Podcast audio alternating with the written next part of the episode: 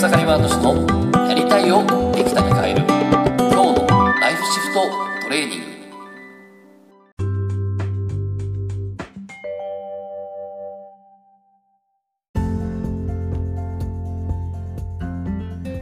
グ。おかげさまで草刈又です。今日はですねできない自分は当たり前の自分が作っている。という話をねしたいなと思います。で昨日ですけどもえーまあ、セッションをね、えー、またいろんな人とやらせてもらって、で、さらにはタイムリーにですね、昨日ちょっと僕の方で SSS っていうですね、えー、まあ、リアルとオンラインのね、講座をやってたんですけど、まあ、そのネクスト企画ってことで、えー、その SSS に参加してる人だけのね、えー、特別企画として、また新しい僕商品のサービスを作って、えー、提示を、えー、掲示をさせてもらったんですね。でこう何かこうそういう、ね、商品サービスを提供してる側からして見てみるとすごく面白いなと思うんですけど、まあ、そうやってこうね、えー、自分自身がこう商品サービスを提示するときに、えー、それを欲しいって思う方がいてでそれでこう迷うって方もいるんですねでそこで、え、買う人と買わない人がいると。でなんかこうこれもそうなんですけど、えーと、いわゆるこう自分自身が、ね、これ迷う迷うっていうのは、えー、こう自分自身が興味ないと迷わないと思うんですよね。で、興味があるから迷うんだけど、でも全く興味がないものとか見ても迷わないんですよね。うん。あの、こう歩いてて、ラーメン屋さんがあったら、うわ、ラーメンちょっとでも今ちょっとお腹、さっき食べたばっかしだしなってて迷う時も僕はあるんですけど、でも、ラーメン全く好きじゃないし、ラーメン全く興味ない人は、ラーメン屋さん、ラーメン屋さんの前にとってもそんなこと思いませんよね。ラーメン屋さん見ても何にも思わないし、迷うことは全くない。で興味があるから迷うわけですね。で、そうした時に、やっぱりこう何らかしら関心があるけど迷う。そしてそこの中、その中で面白いのが、それを決める人と決められない人がいると。で、これ何が起こしてるのかなと思うんですね。で、それがですね、いわゆるコンフォートゾーンっていう、この言葉聞いたことあるかもしれないですけども、いわゆるこれ安心領域ですね。自分自身の安心領域。まあ僕自身が最近でずっと伝えている、いわゆる、その思い込みや前提、それが今の現実を作ってるっていうね。で、このコンフォートゾーンっていうのも安心領域って言って、いわゆるその自分にとって当たり前の領域っていうことなんですよね。で、例えばさっきの、じゃあ、このね、言ってしまえばこう自分自身がやりたいってことを、でも迷ってできる人できない人がいて、じゃあこのできる人できない人の違いは何かなっていう、この前提と思い込みを探りに行くと、まさにこの当たり前の違いがあるんだろうなって思っていて、で例えば一つは何かじゃあそのものを買おうと。えー、迷って物を買おうとしたときに、例えば、えー、お金は、お金は使えばなくなるのが当たり前っていうね、当たり前の人と、お金は使えば入ってくるのが当たり前っていうね、当たり前の人って、まあ、他にも別の当たり前はあると思うんですけど、両極端に言うとそんな当たり前がある。ちなみに僕は最近、最近というかもう、ここ、そうですね、起業して3年目、4年目ぐらいからは、昔はお金を使えばなくなるのが当たり前だからお金使わないみたいなことしてましたけど、今は逆で、お金を使えば入ってくるのは当たり前。まあ、もっと言うとお金を使う、使うことによって、これ自分を動かすために自分自身が動いて、ね、より自分自身もそしてその周りも幸せにするためにお金使うって感じに僕は考えてるんで、ね、お金を使わないことは逆に悪だとは言わないけど、お金を使いたいっていう自分がいるんで、お金を使うように入ってくるのが当たり前。で、入ってくるようにするのが当たり前みたいな感じなんですね。なんでこんな極端、ね、こんな両極があったりするのかなと。であとは自分はやっても変化しないのが当たり前みたいな。でも逆に自分はやったら変化するのが当たり前って思ってる人がいたら、これまたね、違いますよね。であとはこう、ね、すぐにね、選択っていうのに意味があって、すぐに決めないのが当たり前と。選択に意味があるから、だから買うか買わないかこの選択することすごく大事だと。だからこれは迷う、迷う必要があるというか、うん、しっかりそこは自分自身決めないと、なんかまた買って失敗するんじゃないかと。だからそのすぐに決めないのは当たり前と、迷うことは当たり前って思ってる人もいれば逆に選択に選択に意味なんかなくて、すぐに決めるのは当たり前だよっていうね。うん。これ、まあ僕も結構こういう買い物するときなんかは、そういう感じになってきてるかなと思うんですけど、まあでも言ってしまえば本当に選択に意味なんかなくって、うん、買った後自分にしか、ね、決めた後自分にしか何をするかっていうことが大事なんで、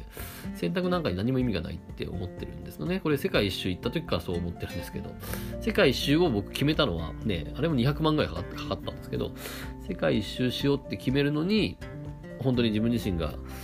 人生を変える言葉をいただいたのは、選択に意味はない、大事なのは選択した後何をするかだっていう言葉だったんですけど、まさにね、ね、人生最大の買い物でもあったし、挑戦でもあったし、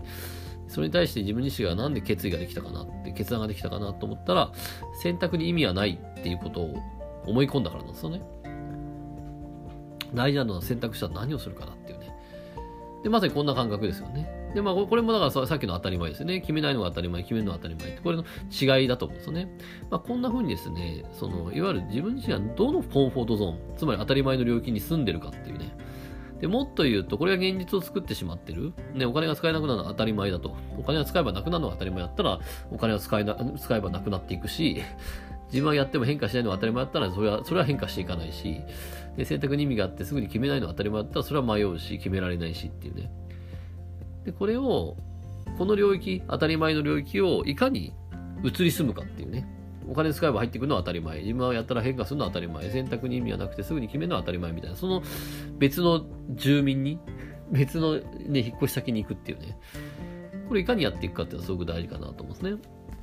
で昨日もですね、えっと、ちょっとセッションしてまして、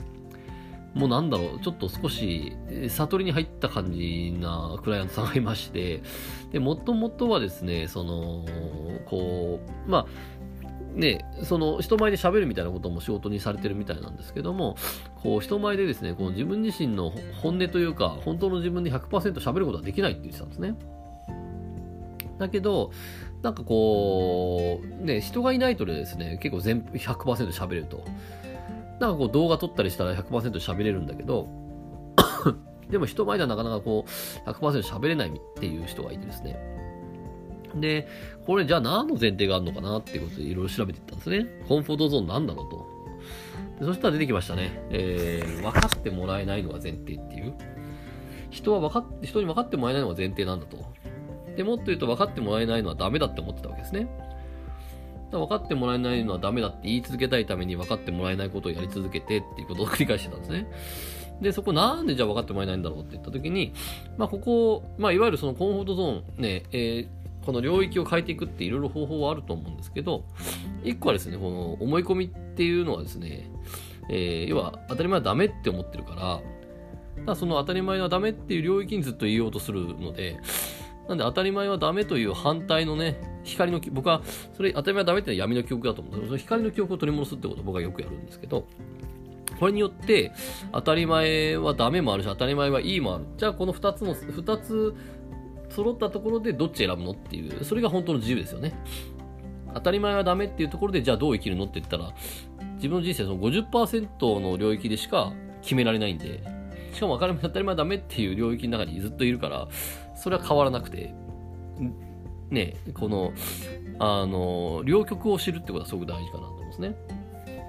そうした時に、まあちょっと昨日いろいろ話した時に、まあちょっとね、あの、昔ね、自分はすごく自由に、自由奔放にやりたいことやってたんだけど、ね、こう、なんかこう、ね、お母さんにですね、ちょっと、まあ、お母さん喜んでほしいって、なんか自分自身はなんか人に喜んでほしくていろいろ面白いことだったり楽しいことしてたと思い、それも思い込んでたんですけど、そうではなくって、実は彼女はただただ、やりたいことをや、や、やることは好きだったと。そうした時になんかこう、いろいろなんかこうね、何回かこう、一生買いして、お母さんがいる台所に行って、イエーイみたいな感じでやってたらしいんですね。で、何回かって言ったら、お母さんが、あの、ちょっとあんた、あたうるさいわねって、あ頭おかしいんじゃないみたいなこと言ったらしいんですね。でその時にガーッとショックを受けて、なんでお母さん褒めてくんないのみたいな。なんでなのみたいな感じでショックを受けたと。で、その後の記憶がないっていうんですね。ショックを受けた瞬間からもその後の記憶がないって言っていて、で、まさにここ、ここはですね、一つ、この、分かってくれないのはダメだと。うん、人は分かってくれなきゃダメだっていうことを植え付けた、えー、そういう記憶だったんですけど、でもですね、ちょっと実際にそれを、その海馬の処理をですね、ちょっと脳の海馬の処理をちょっとしまして、まあ、セッション、これこれ個人セッションでやるんですけど、えっ、ー、と、そういうことをやってった結果、この光の記憶を取り戻したんですね。で実は、えっ、と、あの、ね、お母さんがなんであの時、な、ね、この褒めないで、あんた赤玉おかしいんじゃないのって言ったかって言ったら、それは自分自身にやめるなっていうメッセージだったのかなと。人からね、自分、自分のね、やりたいことをやってったら、それはいろいろ言われるさと。けどそこでやめちゃうのっていう。この自己決定感を持ちなさいっていう一つトレーニングだったかなっていう記憶を取り戻して、そういった時にですね、あの、で、あともう一つ言うと、お母さんが言ってた、ななんでね、こうなんか頭おかしいんじゃないみたいなこと言ったのって、あれって、実はツッコミだったんじゃないかなと。お笑いでよくツッコミな、ね、お前アホかみたいなことあると思うんですけど、ある意味、そのツッコミみたいな感じだったんじゃないかって記憶を取り戻したんですね。そういった感情の中で、ああ、そうだってなって、で、えー、結局ですね、えー、そこで、えー、もう一度記憶をやり直したんですね。え、実はあの時そうツッコミだと思ったら、やめない自分がいたと。でさらには、えー、その、人からもらうその言葉っていうのは、えっと、ちょっと嫌だなと思う言葉は全部ツッコミだってことに気づいたんですね。で、そこに気づいたら、その、いや、本当の自分は分かってもらえない自分じゃなくて、やめない自分なんだと。自分自身がやりたい、これだって思ったことをやめない自分なんだってことをちょっと取り戻したんですね。これは本当の自分だったわけです。で、その結果何が起こったかって言ったら、もうその日のうちにですね、今まで本当にそういう自分自身の生徒さんとかに、もう30%ぐらいでしか喋れなかったけど、100%喋ることができましたってメールが来てました。こんな感じなんですね。で、まあ、これいろいろと今後どんどん変えていく方法はいろいろあると思うんですけども、まあでもこういうふうにですね、こう自分自身が、いや、分かってもらえるのが当たり前っていうことが、いやそうじゃなくて、分かってもらえないんじゃなくて、自分自身がやりたいことをやややり遂げる、やめない自分っていうのが当たり前だと。そしたらそもそもやめ分かってもらえない、分かってもらえないなんてことはないわけですよね。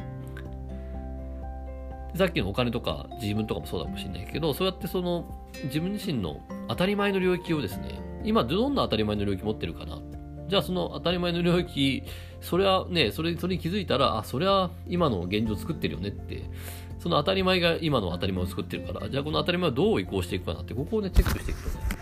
本当に人、人生はいろいろ変わってくると思いますんで、えー、ぜひですね、チェックしてみるといいかなと思います。それですね、えー、本日も楽しんでいきましょう。ありがとうございました。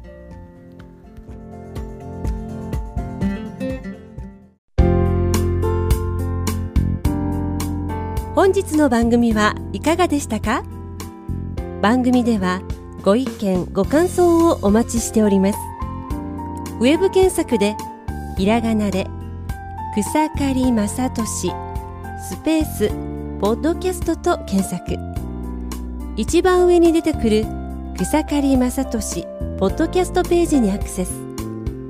その中にあるご意見ご感想フォームよりお送りください。